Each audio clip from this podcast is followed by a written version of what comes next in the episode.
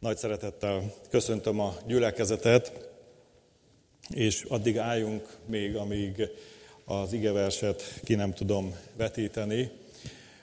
A mai téma, aki hisz. Ezt szeretném a szívetekre helyezni, ezt szeretné az ige is a szívünkre helyezni, és ezt az igét szeretném most elolvasni. Péter első levele második rész elsőtől a hatodik versig így hangzik Isten igéje.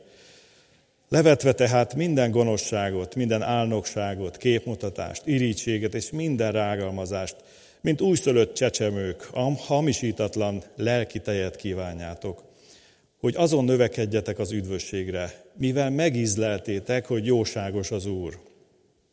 Járuljatok ő hozzá, mint élő kőhöz, amelyet az emberek ugyan megvetettek, azonban Isten előtt kiválasztott és drága. Ti magatok is, mint élő kövek épüljetek fel lelki házá, szent papságá, hogy lelki áldozatokat ajánljatok fel, amelyek kedvesek Istennek Jézus Krisztus által. Ezért áll ez az írásban. Íme leteszek Sionban egy kiválasztott drága sarokkövet, és aki hisz benne, nem szégyenül meg. Eddig Isten igéje, foglaljunk helyet.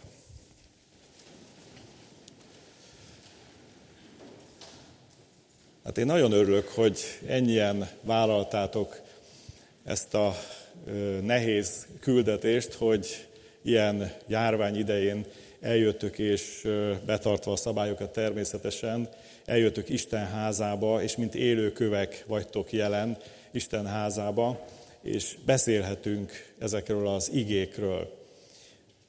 Amikor így gondolkoztam, megkaptam a felkérést Jánoséktól, hiszen tudjuk róluk, hogy ők is most karanténban vannak, akkor volt egy gondolatom, hogy megmutatom nektek, hogy mennyi egy ember élet.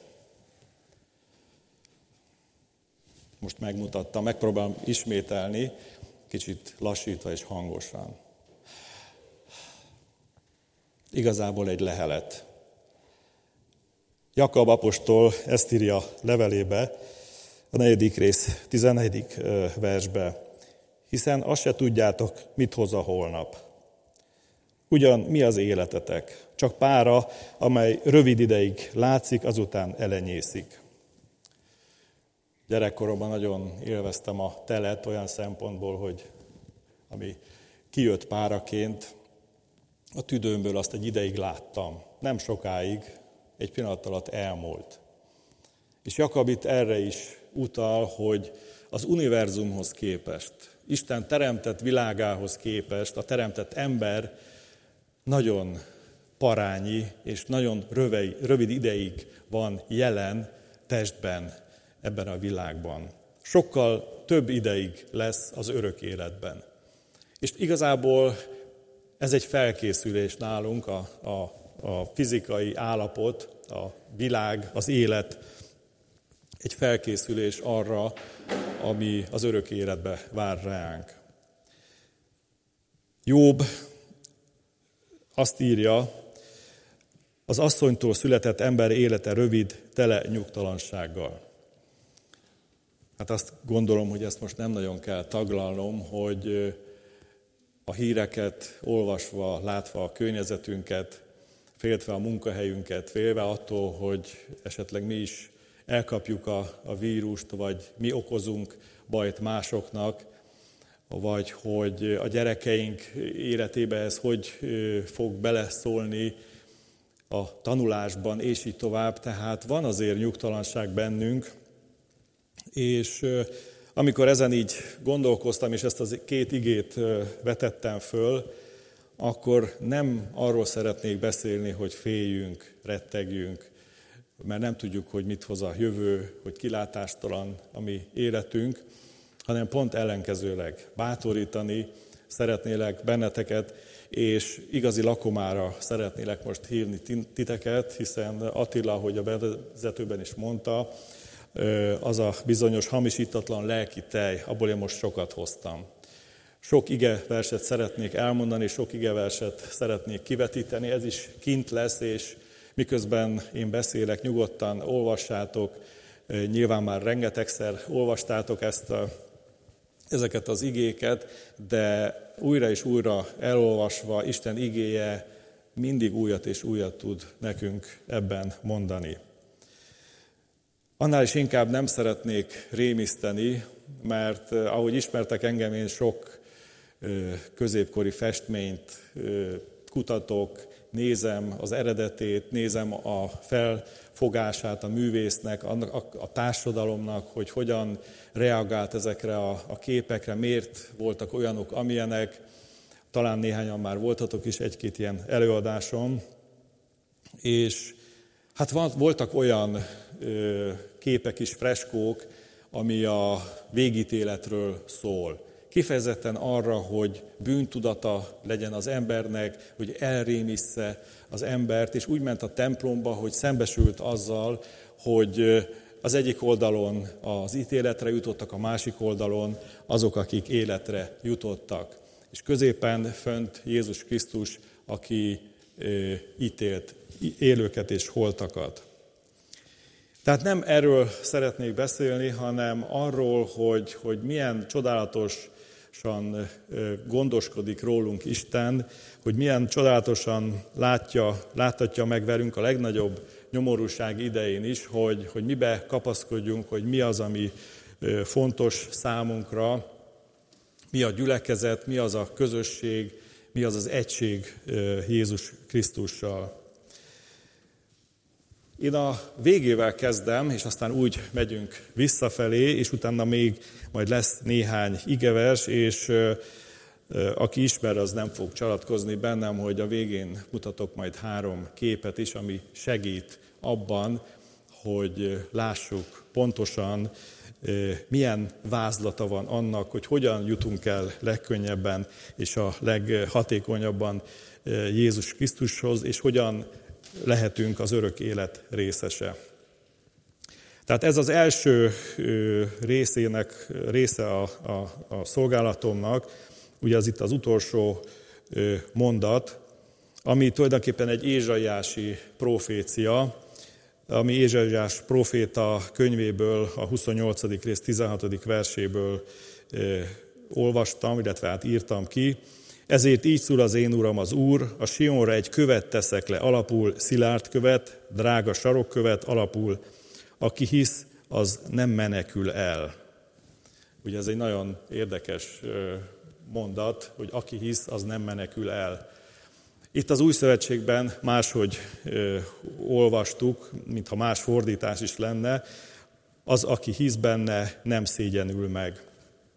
Ugyanarról van szó, csak ismerni kell az ézsaiási kornak a az érdekességét, illetve azt, hogy mikor mondta ezt Ézsaiás, és kiknek mondta, és miért mondta.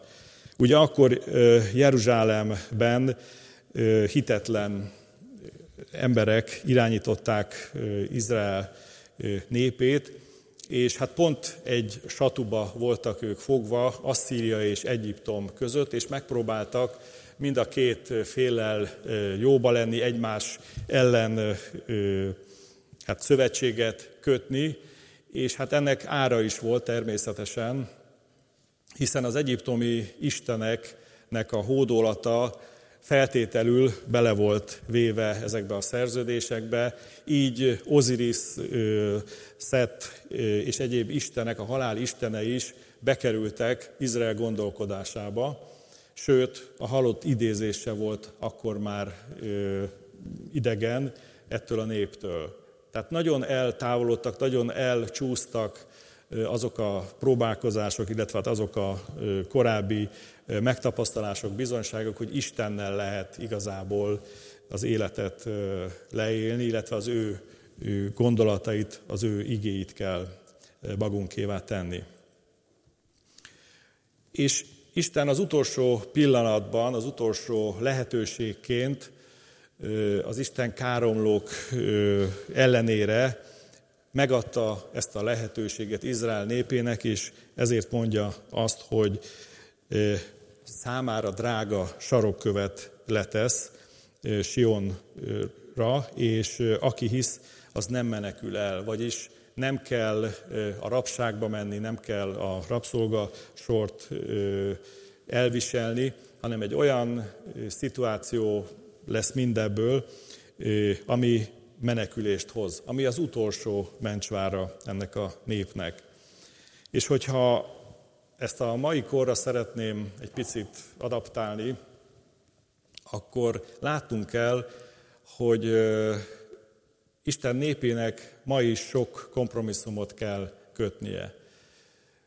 Még ha nem is halott idézésről van szó, nem is idegen isteneknek az imádatáról, de rengeteg olyan kompromisszum van, ami elvárt a társadalom részéről, a kereszténységgel, a hívő emberrel szembe, és nagyon fontos nekünk tisztán látni ezeket, hogy meddig mehetünk el, mit, mi az, amit vállalhatunk, és mindenképpen Istennek a, az ígérete, mindenképpen az Istennek a, az ajánlata, az ő, ő előírása, parancsa kell, hogy a mi életünket is ö, vezérfonallá tegye, illetve hát ö, használjuk az ő, ő igéjét és parancsolatait.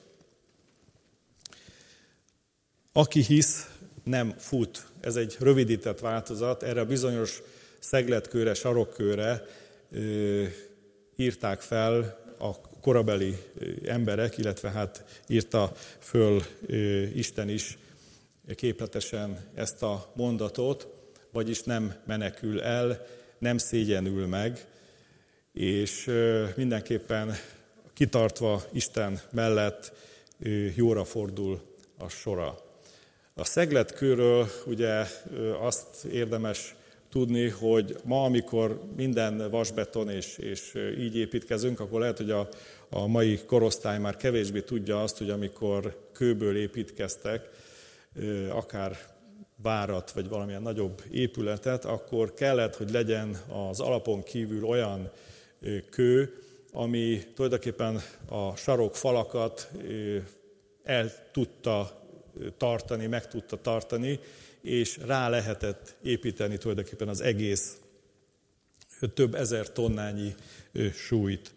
Hát nagyon nem mindegy, hogy ezek a kövek miből készültek, vagy mi, illetve hát miből voltak. Nyilván porózus anyagú kövek nagyon hamar tönkrementek, és akár az épület összedőléséhez is vezethettek. Ugye amikor erről beszélünk, akkor Isten részéről és az ember, tehát a mi részünkről is fel kell fognunk ezt az igét. Isten részéről ő biztosít bennünket a hűségéről, biztosít bennünket, hogy rá lehet építeni, mint kősziklára. Amikor ezt a épületet felújítottuk, akkor volt egy olyan izgalmas része az alaksornak az átépítésével kapcsolatos rész, hogy kb. 100-120 köbméter földet ki kellett vennünk az imaház alól. És hát a statikusok kis izgultak, mert itt ezen a környéken nagyon minimális alappal épültek a házak. Tehát 20-30 centis alapokat lehet itt a környéken találni és megkért arra, hogy tárjuk föl azért ennek az imaháznak az alapját. És körülbelül ott azon a részen, ahol a kamera is van, körülbelül már a saját magasságunknak megfelelő mélységbe jártam a, a földbe, és még mindig tartott ennek az imaháznak, ennek az épületnek az alapja. És olyan módon, hogy a mész, a cement és a kő összeolvadva egy nagyon erős, biztos alapot adott. Ez a gyülekezet és maga az épület is nekem nagyon sok bizonyságot adott az évek során. Ez is egy ilyen volt, hogy az elejénk, amikor elkezdték építeni ezt az imaházat, ilyen erős alapra építették. Ez a fizikai alap. És van a másik alap, ez pedig a, a hit. Ugye itt az van Ézsaiás igébe, hogy aki hisz, az nem szégyenül meg. És a hívő ember, tehát a nép, a, a mi részünkről pedig ez az, ami, ami fontos, hogy csak hitáltal lehet megmenekülni.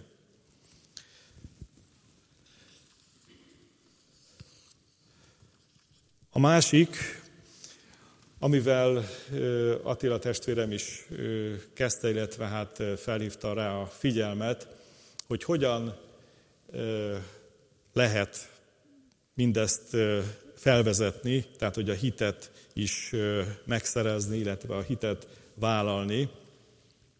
Itt Péter apostol ezeket írja le nekünk, ami olyan bűnöknek a elhagyása, amit mint ruhát le tudunk venni. Erről Pálapostól ír. Tehát nem olyan, ami valami megkötözöttség, ami, amiből csak is Isten által, Jézus Krisztus kegyelméből tudunk megszabadulni, hanem olyan tulajdonságok, olyan bűnök, olyan elválasztó elemek Istentől, amit valóban mi a saját akaratunkból, a saját elhatározásunkból le tudunk venni. Ilyen ugye a gonoszság, az álnokság, a képmutatás, irítség, a rágalmazás. Tehát nagyon fontos, hogy, hogy ezeket vállalnunk kell, mert enélkül nem fogjuk megkapni azt az áldást Istentől, ami eljuttat bennünket a hithez, ahhoz a feltételhez, hogy Istenhez tartozzunk. Ugye a bűn nincs kis bűn, nagy bűn, ezt inkább mi találjuk ki, emberek, hogy akik nagyon bűnösök, ahhoz képest ugye mi kevésbé vagyunk, és ez talán megnyugtat bennünket. A bűnnek az a tulajdonsága, vagy az a lényege, hogy elválaszt bennünket Istentől. Ezért nincs kis bűn és nagy bűn. Ez az elválasztás, az Istentől való távolság, az Istentől való elfordulás, a magunk igazának a keresése, vagy pedig olyan más hitek, vallások, formák keresése, ami ugyan kielégíti egy ideig a mi életünket, a mi gondolkodásunkat, de igazából nem vezet sehova. És ezért mondtam azt a bevezetőben, hogy nagyon kevés az időnk. Ez a bizonyos pára nagyon hamar elmúlik. És nincs sok gondolkozási időnk arra, hogy, hogy akkor most melyiket válasszuk. És egyáltalán nem is erről szól ez a történet. Nagy a kínálat, de nekünk itt ma ezek az igék is azt mondják, hogy egyedül ez Jézus Krisztus az, akiben bízhatunk, akivel mi ezt az utat megfuthatjuk, és akivel győzhetünk. Minden születés csak kezdet, így, a, így az újjászületés is. És láthattuk ezt a saját gyerekeink életébe is, hogy mennyire rá van utalva a mi tevékenységünkre, ahhoz, hogy megfelelő táplálékot kapjon, ahhoz, hogy megfelelően le, legyen ellátva, és a megfelelő vitaminok, ásványanyagok és egyebek is bejussanak a, a szervezetébe, a szervezetükbe. És Isten is azt mondja, hogy, hogy újjászültelek benneteket, új teremtés vagytok, tehát újra kell kezdenetek tulajdonképpen az életeteket. Ugyanúgy ez a bizonyos hamisítatlan lelki tejet kaptok, és ezt kívánjátok, és ezt vegyétek magatokhoz, ami Isten igéje elsősorban, és ezen növekedjetek az üdvösségre, mivel megizleltétek, hogy jóságos az Úr. Ezek olyan csodálatos igék, hogy én azt gondolom, hogy mindannyian, akik itt vagyunk, pontosan tudjuk, hogy, hogy mit jelent az, hogy megizlelni azt, hogy Isten jó, hogy Isten igazságos, Isten szeretet. Annyira várjuk azt, hogy Isten beleszóljon az életünkbe, hogy jót tegyen, hogy, hogy alakítsa a mi életünket. És olyan rossz, amikor kérdőre vonjuk Istent, mert valami nem úgy sikerül, ahogy mi szeretnénk. Ilyenkor mindig azt kéne a tudatunkban erősíteni, hogy pontosan Isten tudja azt, hogy milyen táplálékra, mire van nekünk szükségünk. És a utolsó rész ebben az igében, és aztán majd egy másik igét is szeretnék elétek hozni.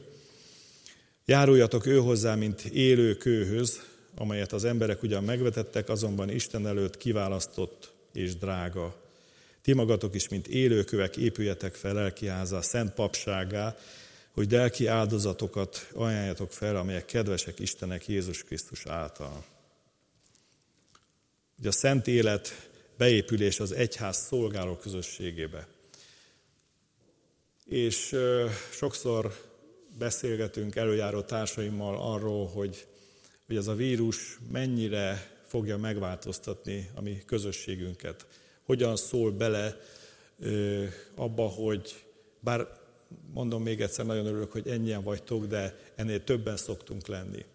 Hogy hogyan, mit hoz a jövő azzal kapcsolatban, hogy erősödik ez a kapcsolat a közösségbe, vagy pedig lesznek lemaradók, vagy, vagy esetleg a kényelem nem hozza el az embereket, a testvéreket ide.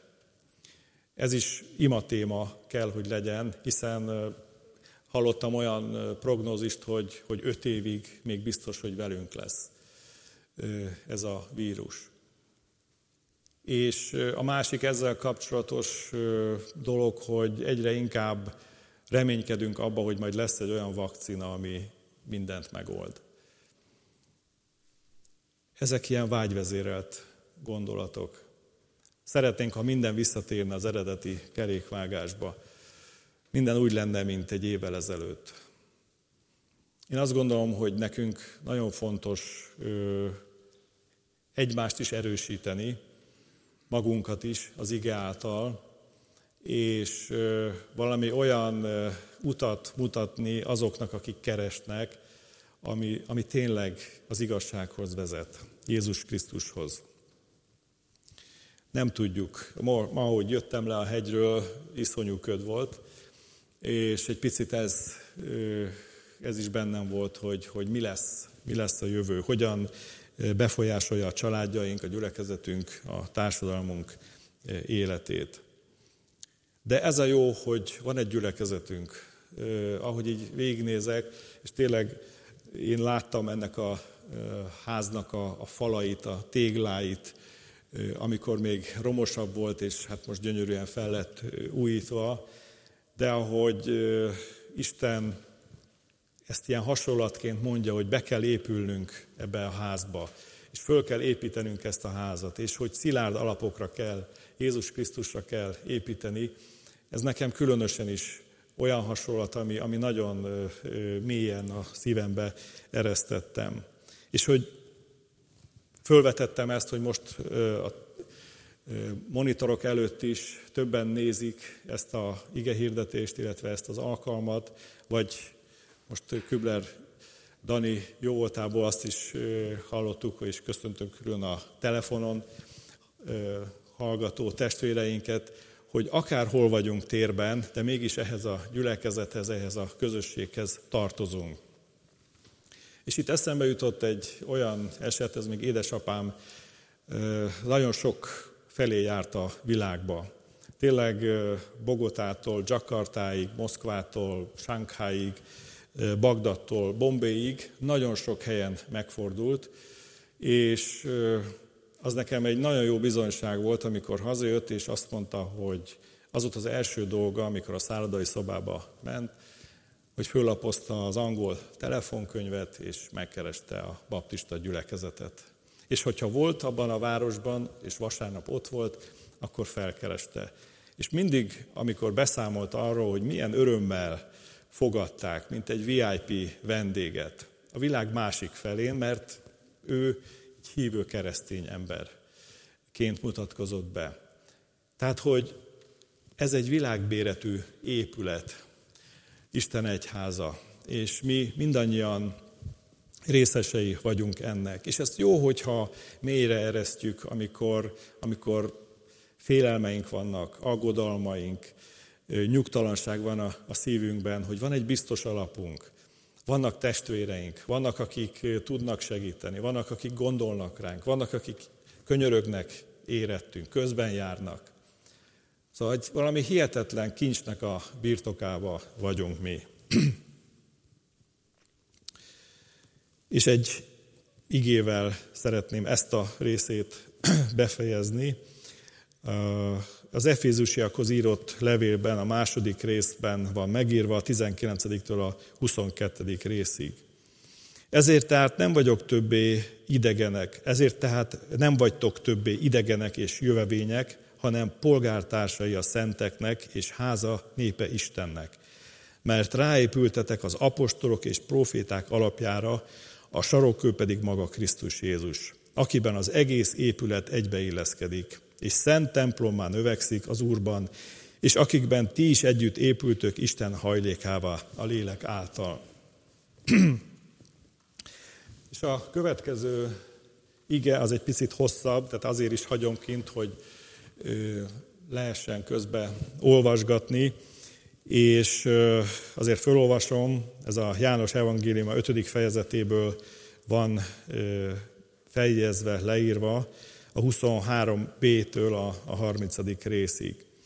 Aki nem tiszteli a fiút, az nem tiszteli az atyát sem, aki őt küldte. Bizony, bizony, mondom nektek, aki hallja az én igémet és hisz abban, aki elküldött engem, annak örök élete van, sőt, ítéletre sem megy, hanem átmenet, átment a halálból az életbe.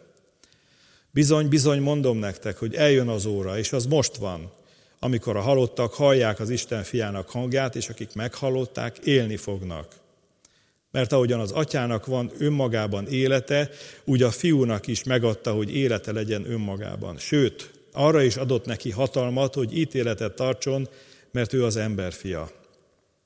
Ne csodálkozzatok ezen, mert eljön az óra, amelyben mindazok, akik a sírban vannak, meghallják az ő hangját, és kijönnek, akik a jót tették, az életre támadnak fel, akik pedig rosszat cselekedték, az ítéletre támadnak fel. Én önmagamtól nem tehetek semmit, ahogyan tőle hallom, úgy ítélek, és az én ítéletem igazságos, mert nem a magam akaratát keresem, hanem annak akaratát, aki elküldött engem.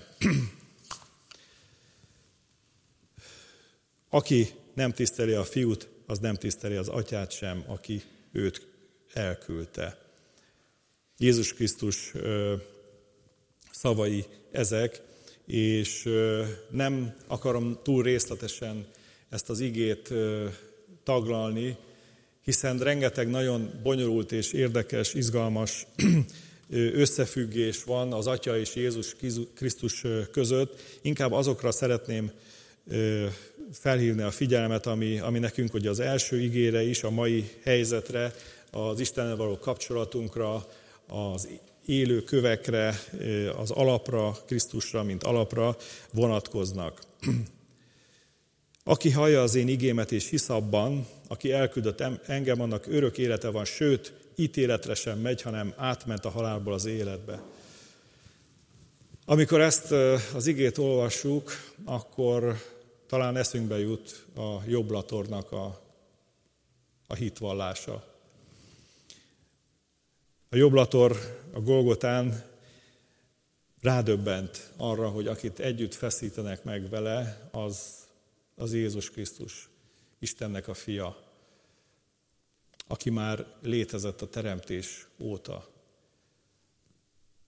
És azt mondja, Jézus, emlékezzél meg rólam, amikor eljössz a te királyságodba.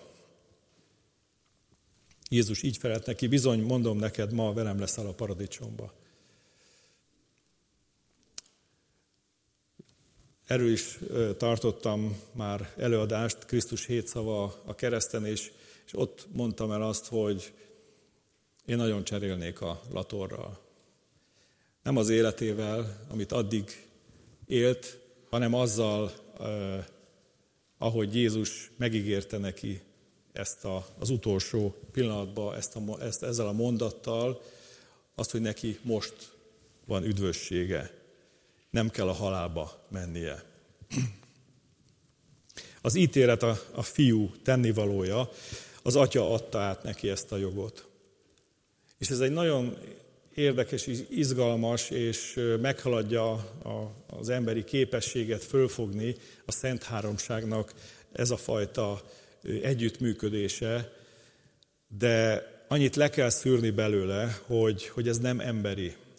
A Szent Háromság, az Atya, Fiú és a Szent Léleknek a, a harmóniája, az egysége, a, a hierarchia, az ö, teljesen felfoghatatlan számunkra. egybe lehetünk biztosak, hogy ez a világ teremtése óta megvan. Az előbb említettem ugye, hogy olyan sarokkövek, amik porózusak, vagy amik szétmálnak, azok nem tartják meg az épületet. Hát nézzünk olyan rezsimeket, olyan rendszereket, olyan birodalmakat, amik ilyen zárókőre, szegletkőre épültek. Mindegyik eltűnt már az évezredek során. Van, amelyik tovább bírta, van, amelyik rövid idő alatt elenyészett. Az Atya, Fiú és a Szentlélek olyan egység, amire valóban építhet az ember. Rá bízhatja az életét, a családja életét, a gyülekezete életét és az egész emberiség életét. Nagyon fontos dologról van szó, ezért is mondja Jézus Krisztus mindig, amit nagyon szeretne, hogy értsünk, és fontossági sorrendben első legyen, ez a bizony, bizony mondom felvezetés. A Jézus szavának a befogadása az életet jelent, az elutasítása az pedig halált. Tehát gyakorlatilag, ha én elutasítom Jézus Krisztusnak a, követel, közeledését, akkor, akkor egy lelki öngyilkosságot követek el. Amikor arról ír, hogy bizony-bizony mondom nektek, hogy eljön az óra, és az most van, amikor a halottak hallják az Isten fiának a hangját, és akik meghalották, élni fognak. Ez is egy nehéz ige, de leegyszerűsítve, amiről én az elején beszéltem, hogy mennyire rövid a mi életünk. Mennyire rövid az a, az a idő, ami alatt nekünk el kell döntenünk, hogy követjük Krisztust, vagy pedig elutasítjuk. És amikor Jézus itt azt mondja, hogy a bűn miatt halott, lelkileg halott emberekről beszél, ugye amikor a halottak hallják az Isten fiának hangját, ugye ezt a mondatot így kell nekünk értelmezni. Tehát nem fizikailag, hanem lelkileg halottak. És van egy pillanat, amikor, amikor, amit meg kell ragadni. És ezért mondja, hogy eljön az óra, és az most van. És amikor ezt befogadjuk, akkor életet kapunk, és élni fogunk. Aztán folytatja a következő gondolatot, szintén, szintén bizony-bizonyjal kezdi, hogy eljön aztán ítélni a fizikailag halottakat is. A feltámadás az, az egyetemes, az mindenkire vonatkozik. Ott nem csak a keresztények lesznek ítélet alatt, hanem minden ember. Mindenki, aki most éppen máshogy gondolkodik, most éppen más, másokat követ, más elveket, más hitet, Jézus Krisztus eleveneket és holtakat fog megítélni. És nagyon fontos, amikor ezeket a szívünkben forgatjuk, hogy a kegyelem nagyon fontos ebben a kérdésben. De úgy, én úgy vélem, hogy hit nélkül nem fog működni. Azért is ez a rövidke szóösszetétel volt a címe a mai prédikációnak, hogy aki hisz. Azok, akik még nem hisznek, gondolják át. Azok, akik hisznek, azok újítsák föl ezt a hitet. Azok, akik bizonytalanok, ezt a lelki táplálékot, ezt a abszolút hiteles és hamisítatlan lelki táplálékot fogyasszák annak érdekében, hogy rávezesse őket Isten erre az útra.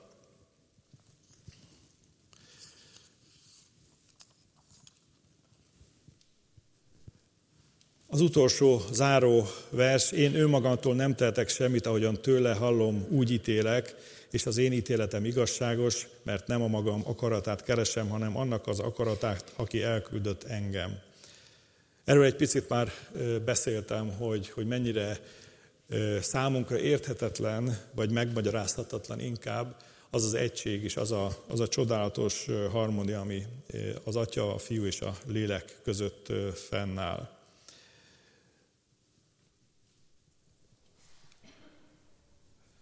János evangéliuma a befejező gondolat, amit szeretnék kivetíteni, ahol ez a bizonyos aki hisz szóösszetétel benne van. Ez két dologból is fontos számomra. Egyrészt ez sokáig a mi családunkban jelszó volt.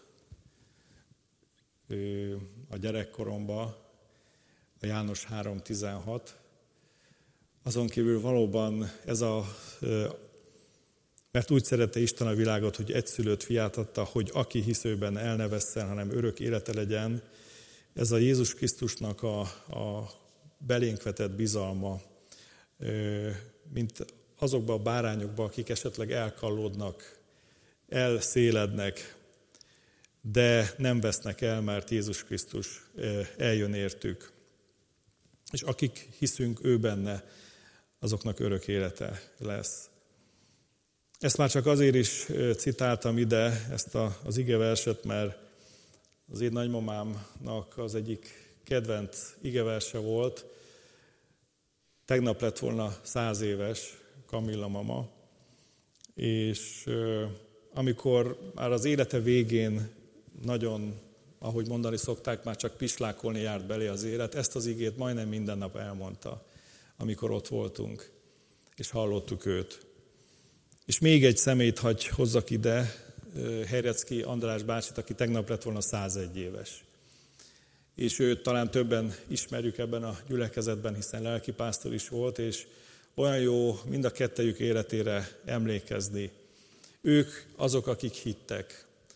Akik nem csak hittek, hanem az életükkel be is mutatták ezt. Nem csak a családjuknak, nem csak a gyülekezetüknek, hanem a környezetüknek.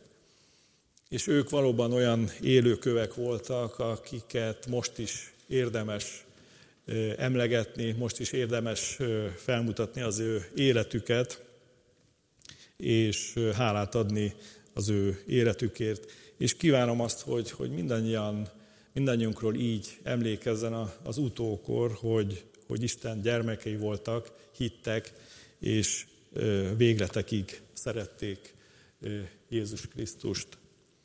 És ahogy említettem, már csak három rövid mondat erejéig szeretném ezeket a képeket bemutatni, hogy milyen vázlatát látom én annak, hogy, hogy üdvösségre jussunk. Nagyon egyszerű képek ezek. Ez az Emmausi vacsora, Caravaggio-nak a, a képe, és hát nem tudom, hogy a fényviszonyok között mennyire lehet látni, de a felismerés itt a lényeg. Ugye a történet annyi, hogy Jézus Krisztus csatlakozik két tanítványhoz az Emmausi úton. E tanítványok, akik egyébként korábban végig vele voltak, nem ismerik föl. Egyedül abból a gesztusból ismerik föl, hogy ahogy megáldja a kenyeret. És ez a döbbenet, ez a ráismerés, ez a, ez a ö, csodálkozás, az egyik hátratolja a széket, a másik széttárja a karját.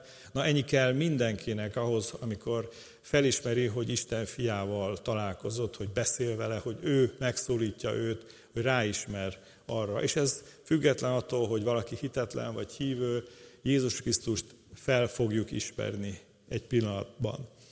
A következő kép, ami szintén kell az üdvösség útjához, az a bűnbánat.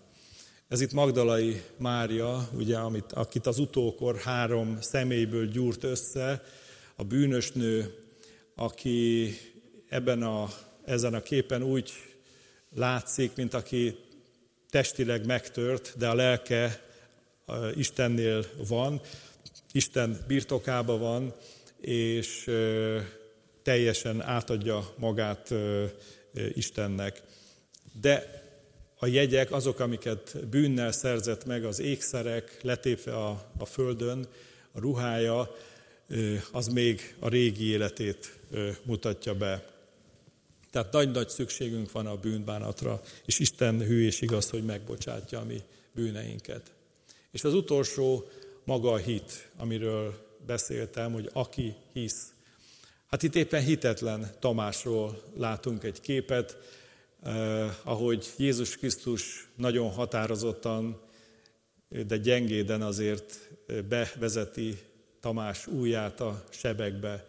És Tamáson azt látjuk, hogy eh, nem néz a sebbe, nem mer szemébe nézni Jézus Krisztusnak, mert pontosan tudja, amikor már megfogta a kezét, hogy nagyot tévedett az ő hitetlenségével.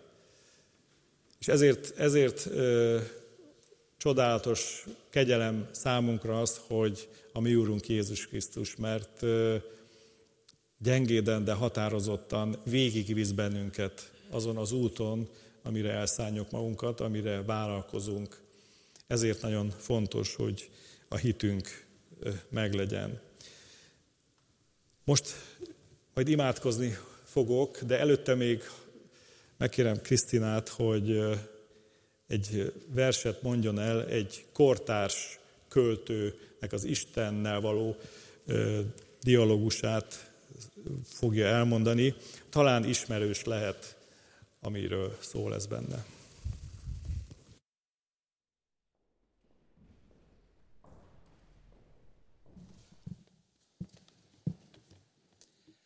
Laszkvi János, mondd csak, hol vagy, Uram? Mondd csak, hol vagy, Uram? Kerestelek fűben, fában, virágban, de csak természettudományos megfigyelésekre találtam meg jó, de szép pillanatokra. Pedig vártalak. Kerestelek a gyermekem szemében, amely egyben az én szemem is volt. Magam néztem vissza magamra.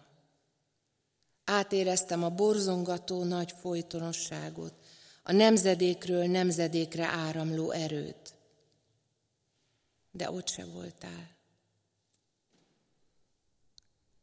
Kerestelek apám halálakor sírásokban, meg torokszorulásokban, a széteső test kétségbeesésében, a remény és rémület közti szakadékokban. Gondoltam, előbújsz már végre. Kerestelek az igében, de csak csűrés, csavarást találtam, értelmezések értelmezéseit, furfangos retorikákat nem tudtam a labirintus melyik ágában találkozhatom veled. Kerestelek a közösségben. Derék emberek voltak ott, de épp olyan szánalmasak és töredezettek, mint én. Egyikben sem láttam meg az arcodat.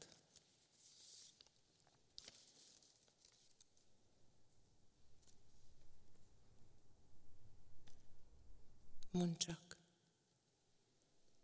hol voltál, fiam? Üzentem fűvel, fával, virággal, de el voltál foglalva a vizsgálódásokkal.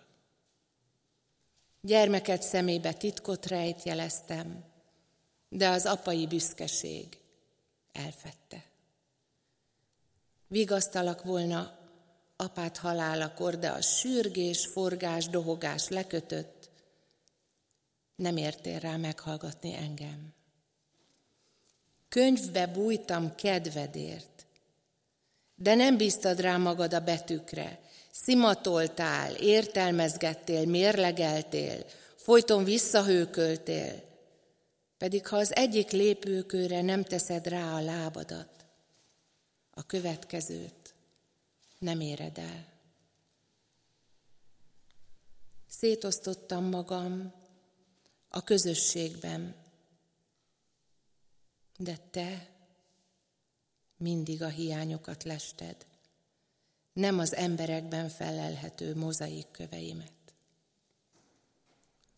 Ha suttogok, túlharsogsz. Ha kiáltok, megrémülsz, vagy kegyetlennek tartasz. Az egód mindig ott ugrál közted és köztem. Ha néha félreállítanád, tudnánk beszélni. Úgy vágyom rá.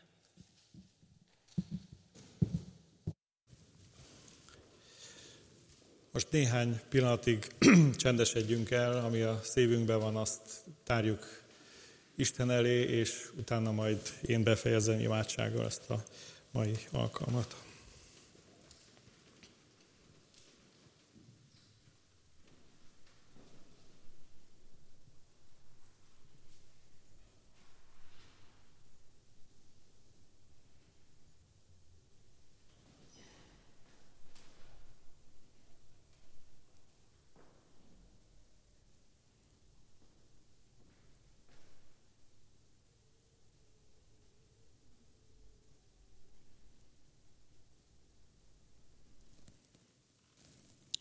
Menjen, Atyám, nagyon hálásak vagyunk mindazért, amit értünk, tettél, teszel és tenni fogsz.